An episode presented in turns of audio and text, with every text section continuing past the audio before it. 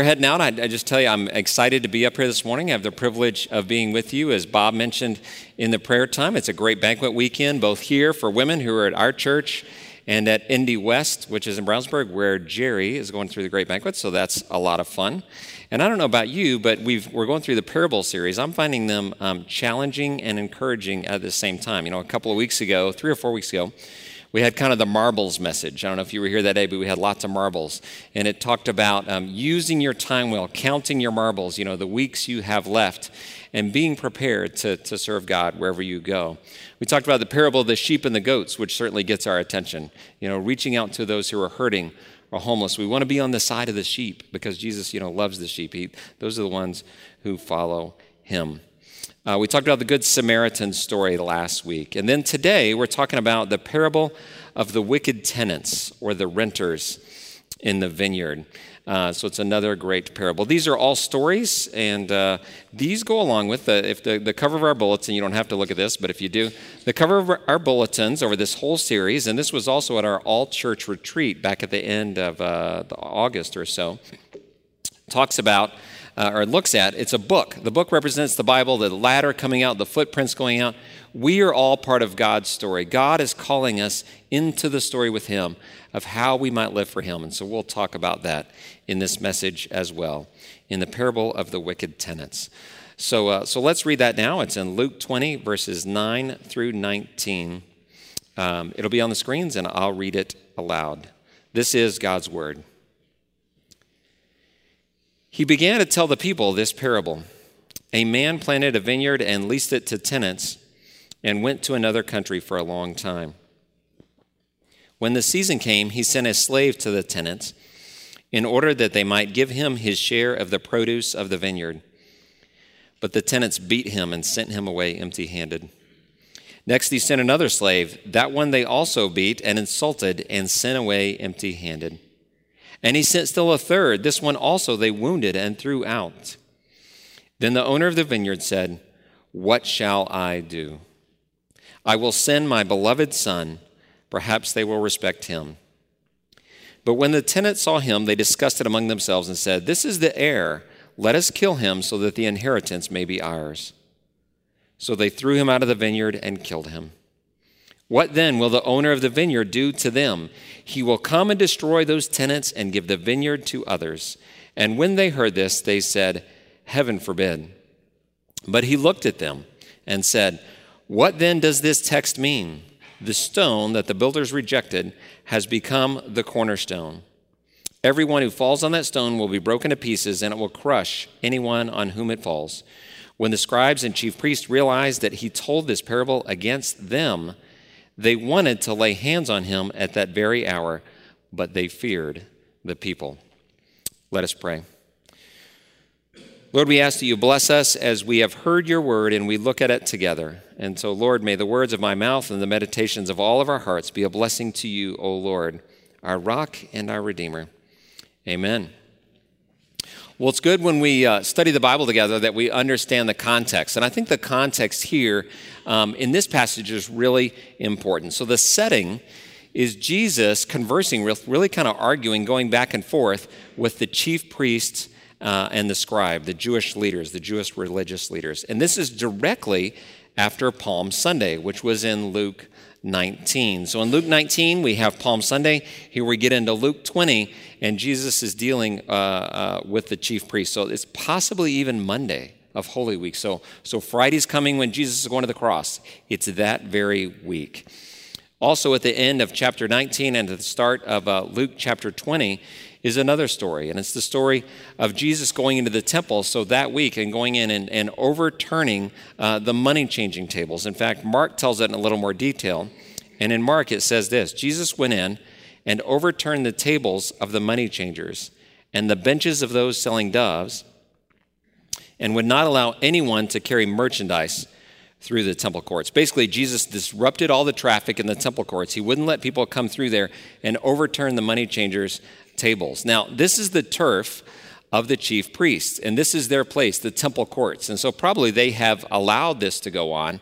And so, they come to Jesus and they're like, Who gives you the authority to do this? I was trying to relate it's kind of hard to think about and picture what that might look like. I was like, what would that look like at ZPC? One of the things I thought of what if the elders of this church, the current elders, some of them who might be in this room, said, you know, we need to make some money, more money for local missions and, and global missions. So we're going to set up, you know, we've been to Marsh, we've been to Kroger, we're going to set up those racks right outside of every one of the doors where you go through and you got the magazines, you got your candy, and you got your cold soda. We're going to set those up. Then we're going to hire some people to sell those, you know, as you come. So every every Sunday when you come into worship, you have the chance to buy that, and that'll make money for the church. And imagine Jesus, and we not really knowing who he is, comes one Sunday and throws down all those racks and say, Don't make my house a den of robbers. You know, this is a house of prayer. What are you doing here?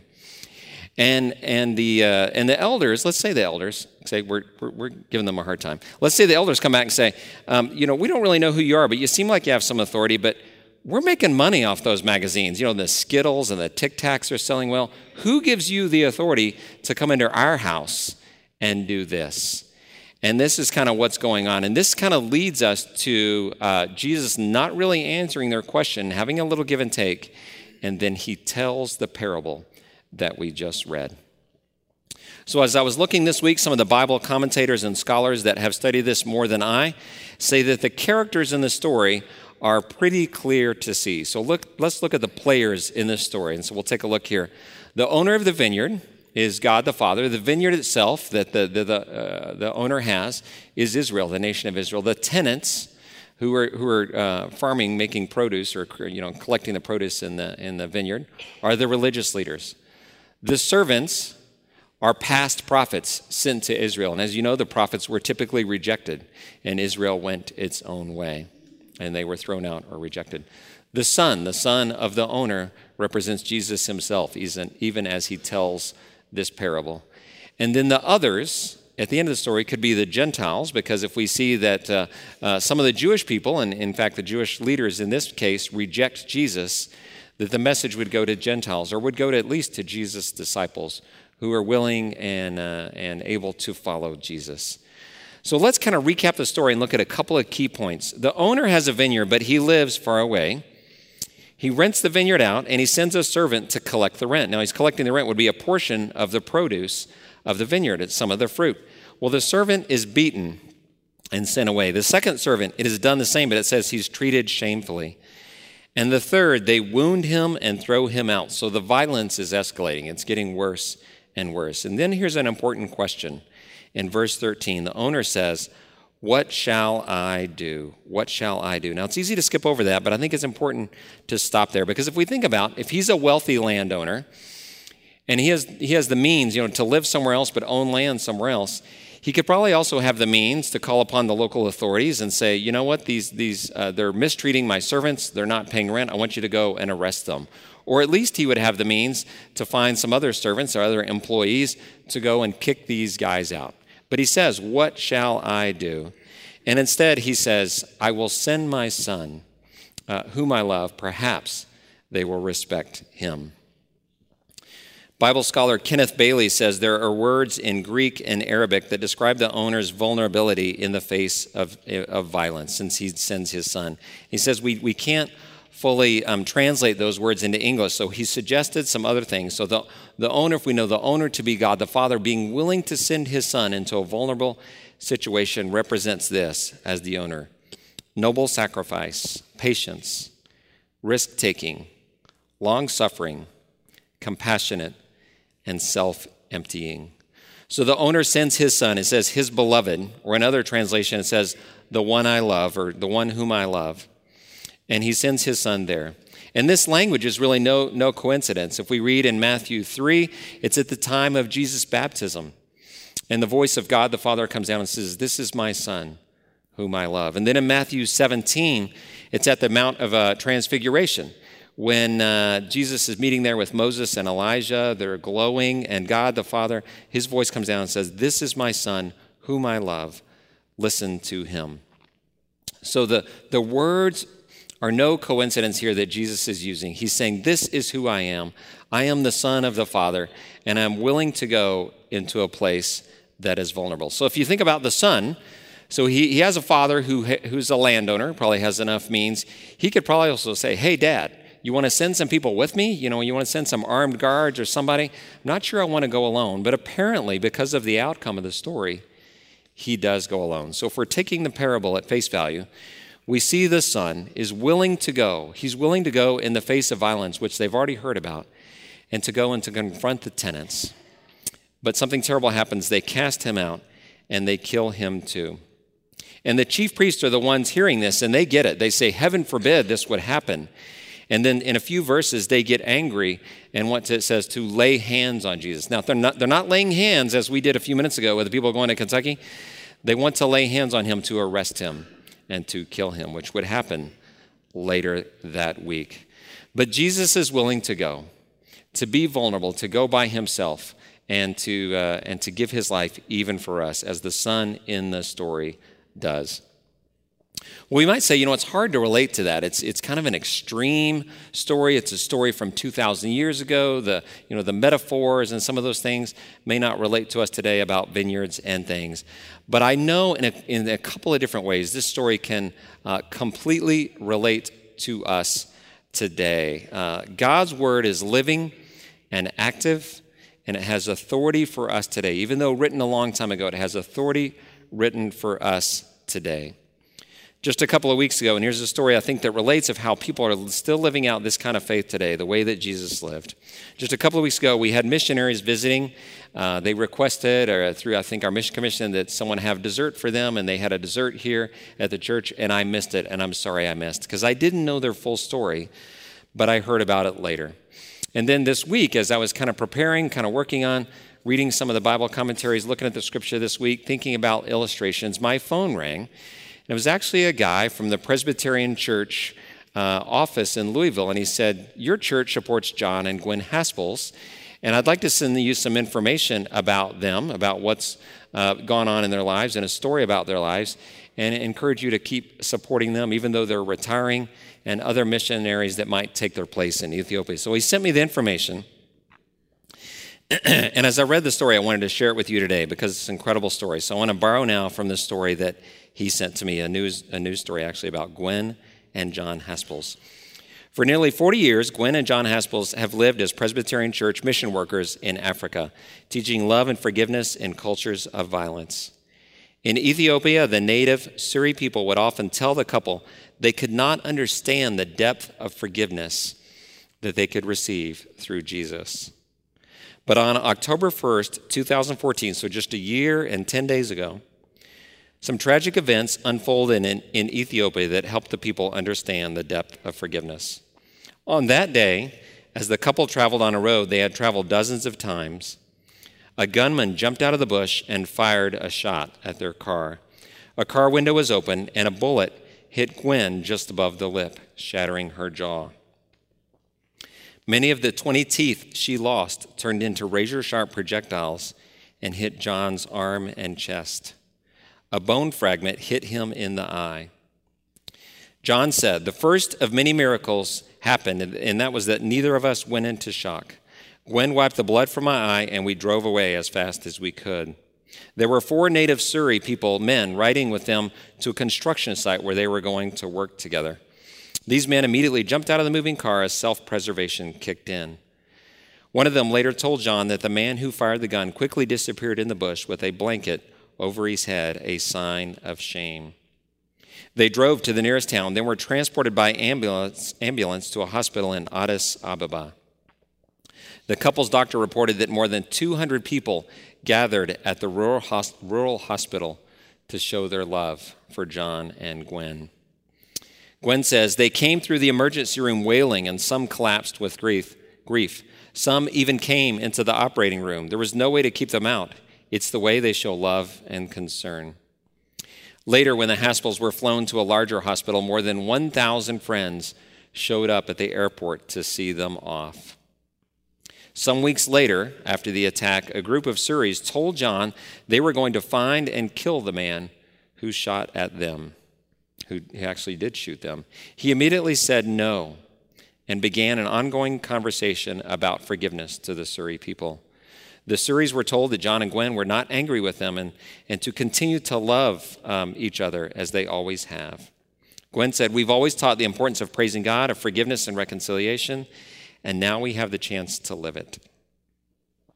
Now, a year later, safely back in Kansas, after retiring from mission service this summer, John and Gwen are still seeing doctors regularly as they recover from their injuries. John has lost sight in his damaged eye, and Gwen has had several surgeries to repair her mouth. But listen to this there's more to the story. Soon, and it may already be happening now, John is planning on heading back to Ethiopia to help baptize 1,000 new Christians in that country. And John also hopes to see the man who shot them and to offer his forgiveness. Our prayer is that he will come to know Jesus. So amazing love.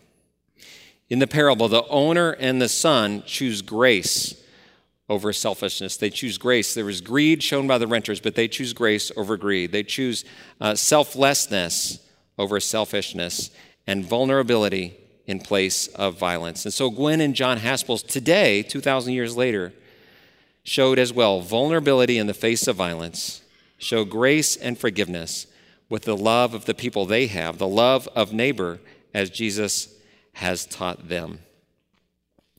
We were looking at this parable as a church staff on Wednesday at our staff meeting. We were talking about how the renters in the parable were absurd in their thinking. If you picked up on that, they said, if we kill the heir, if we kill the son, perhaps the land will be ours. And it was absurd thinking. But then we said, the grace that God shows to us by even sending his son. And then, as we think about as God the Father sent Jesus to us, his grace is absurd as well. It's, it's overwhelming, it's incredible. It's, it's like the Haspel story um, an unbelievable amount of grace to show forgiveness and love for us in the face of sin.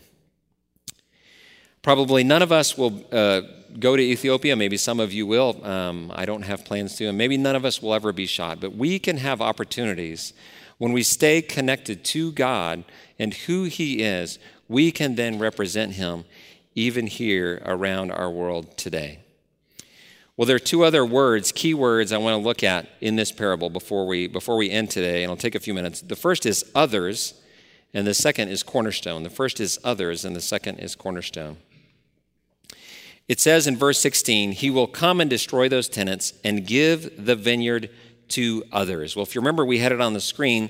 The others could be the Gentiles or Jesus' disciples. So if the Jewish leaders were going to reject Jesus, he was going to say, I'm going to give the vineyard to someone else. I'm going to give my kingdom, God's kingdom, and the chance to help run it, to, to tend to it as a vineyard to someone else. Well, who are Jesus' followers today? That's us. And if God's word is living and active, and we can be part of the story as well, He's calling us to be the others. You know, if other people say, Well, I don't want, I'm going to reject Jesus, he's going to say, Well, then I'll give you guys a chance. I'll give you guys a chance to tend to the vineyard. You know, and, and Jesus says in John 15, I am the vine, and you are the branches. Remain in me, and you can do great things. Apart from me, you can do nothing. And so we today can do things through God with his help. I think, as Bob mentioned earlier, there's four ladies here from Brazil who were here this week, and there were two men here who were from Brazil last week at the men's great banquet last week and the women's great banquet this week. They're learning about the great banquet. So some people here from the Zionsville Presbyterian Church and the Zionsville Great Banquet community in the next year or two can go and start a great banquet in Brazil. Very cool. There's four people here from uh, ZPC that are in Romania this week. They're helping and they've been called there. There's four, four members of our church in Romania to help start uh, over 30 new MOPS groups in Romania to reach out to young mothers in that country. God is calling us to do things abroad and here as well. And I want to bring it down maybe to our level and to my level, because I, I need to do that as well. And one, one of the things I thought about this as we, as we look at this story was the selflessness uh, that God the Father, as the owner, showed, and the selflessness that Jesus shows to us instead of the selfishness the selfishness uh, that the renters show. And I was thinking about myself yesterday, um, true story. So, my wife, Claire, she said, You know, hey, uh, there's a family in town. They're moving just a short move across town, and they need some help moving some of their furniture and things. And I'm going to confess that my first thought was, I really don't want to do that. Okay? You know, this, I think it was this Friday night. It was going to be Saturday morning. And I was even thinking Saturday morning, you know, I don't really want to go move. I don't, I'm not very good at that. I don't really, you know, when I was 25, maybe that was great, but now I don't, not so much, you know. And I thought, wait a minute, I've got to get up tomorrow and talk about selflessness instead of selfishness. So I can't get out of the move, right? Okay, I got I got to do my part. So our family, my daughter couldn't go yesterday, but the rest of us uh, either helped watch their young two-year-old son, or we helped went and move some furniture. Now I was really glad. I want to tell you, the washer and dryer was already there. They didn't have to move the fridge. Okay, so I got out on that. But we did help move a lot of the other furniture, and my sons helped, and Claire helped. And you know, when you get to do something like that, you think it's going to be a have to do, but when you get there, it's a get to do, and you feel really good about it. So we weren't there as long as some others, but we were there and we did. And it was a reminder you know, if we're going to talk about being selfless and being like Jesus, we've got to walk it out, even in small things. Like when a friend calls, say, Hey, can you help me move some furniture? We need to be able to say yes. And I've wondered one more thing is, you know, how did the early church grow? Um, and if you look at a little bit of church history, and I'm, I'm a little bit of a, like a history nerd, okay, I'll admit that. I've probably said that before, but you get to study some church history in seminary and other places. How did the early church grow? How did it go? You know, Jesus was killed, you know, and the people were afraid. What happened? How did it explode like it did? Because it really did explode in a matter of a couple of hundred years. Well, it's because the early Christians actually believed the things that Jesus said, and then they lived it out, and it made the church grow. Here's one story. Around 165 AD, more than 100 years after the time of Jesus, but not that far. So some of these people may have remembered their great grandparents may have been around at the time of Jesus or the disciples. There was a plague, really an epidemic uh, maybe uh, smallpox that hit Rome during that time in that region uh, around that area. It was during the reign of Emperor Marcus Aurelius, and it killed, this plague even killed the emperor himself. At its height, it was reported that 5,000 people were dying a day. Here's how it was described. At the first set, at the first onset of the disease, the people pushed the sufferers away, those with the disease, and fled, throwing them actually out into the roads before they were dead hoping to avert, this, to avert the spread and contagion of the deadly disease. But there were others who had a different response. Uh, Dionysius, a Christian bishop in Alexandria, which was right there in North Africa, wrote about the Christian behavior during this plagues. And there were actually historians who wrote things down back then. And he writes this Heedless of the danger, they, which were the early Christians, took charge of the sick, attending to their every need and ministering to them in Christ. And with them, they departed this life serenely happy, for they were infected by others with the disease, drawing on themselves the sickness of their neighbors, and cheerfully accepting their pains. So the early Christians, when, when others were pushing people out into the streets saying, I don't want to get this disease, let them die in the streets, Christians were taking them in said, We'll take care of them. We'll take care of your sick. We'll watch out for them. And some of them contracted the disease, whatever it was, as well and ended up dying with it as well. Well, this isn't the only story, and I don't have time to tell a lot, but a book I was looking at on uh, Thursday and Friday, there were lots of these stories of early Christians who were willing to go beyond what was, what was even seemed logical, to go ab- show absurd grace, to show selflessness instead of selfishness. And it was so different that other people started saying, What makes you different? What, what do you have that I don't have? And then people wanted to join their cause. And within a matter of a couple hundred years, the Christian faith had grown tremendously. Well, I said there were two important words to know. The first was others. You can be the others. I can be part of the others. We can be part of the others. The church today can be like the early church, where we are living it out, what it means to follow Christ. And the, finally, the other word is cornerstone. Now, at the end of the parable, Jesus said, The stone the builders rejected has become the cornerstone. That's a quote from Psalm 118. Well, what's a cornerstone? Here's a picture of a cornerstone. Uh, we're going to put up there on the screen, and you guys have probably seen that. So, uh, in buildings, you might see where oftentimes the stone at the corner of the building, cornerstone, um, was dated or something like that. And the idea was, in really kind of early construction, a cornerstone would be very pivotal because it marked the boundaries as well as it helped to be the part of the foundation that held the whole building up. And so Jesus is our cornerstone. He says, if you reject him, though, it can give you a crushing blow because the cornerstone could end up on you. So we need to put our faith in the one who is the cornerstone. So I want to have a visual reminder of this for something for you to remember today. So I've asked RJ and Libby Pollock to come on up. And they're going to come up. We're going to play a really quick game of Jenga, and I promise we're still going to get you out on time, I think. So, but RJ and Libby are here, and they're going to play a quick game. Who's played Jenga? Anybody play Jenga with the little blocks? Okay. We've got a bigger version. These are really heavy, so if they fall on Libby, it's going to hurt. No, they're not. They're uh, Libby. Why don't you come around on this side? These are actually uh, cardboard blocks, Jenga blocks. Now, the idea is you, you pull one out and you see if you can keep the tower. And we're going to see if we can if they can pull one out and see if they can keep the tower. So, Libby, why don't you go first? Oh, she found a soft one. She's pulling it out. Okay, good. Okay, RJ's going to pull one out. Ooh, I don't know. He's trying. Oh, he's trying. Okay, different. Okay, there you go. All right, now, if Jesus is truly our cornerstone, we're going to look at the base, like in the picture. We're going to ask them, okay, go to the base. Let's see what you got. Can you pull one, pull one out on the very base? See what happens. Oh, oh, okay, it was down. Thank you. So Libby's the loser. No, you're not. Yeah, yeah. Thank you. You are the winner because you helped prove our point. Thank you, guys. You can have a seat. Thank you, guys. Thanks, RJ. At the first hour, um, Dave and Ann Norris played, and they played too well. The, the tower didn't fall. Okay, so so it was a fail. I had to knock it over. But if the, if anything, we want to remember, as Jesus said at the end, again, he's quoting from the Psalms that He is truly the cornerstone. He is the vine, we are the branches. He is the one we need to build our whole foundation on. If we build it on ourselves, we have a sandy foundation. You know, if we build upon the rock, if we build on who Jesus is, if He's our cornerstone, He's the one we set our boundaries on, He's the one we build our lives on, then our lives will be good. And we will learn from Him what it means to be vulnerable in the time of difficulties, what it means to show grace instead of greed, and what it means to be selfless in the face of selfishness. And that's who we are called to be. Let us pray. God, thank you that you have called us through the scripture to be uh, a people of grace. God, to be selfless and not selfish. Help us and forgive us when we are selfish, to come back to you, to remember that you are our cornerstone, you are our firm foundation, and to put our lives on you, our dependence upon you, so that uh, we can live for you. Lord, we give you thanks for this day and help us to remember that as we go. In Jesus' name, amen. Let it stand to sing together.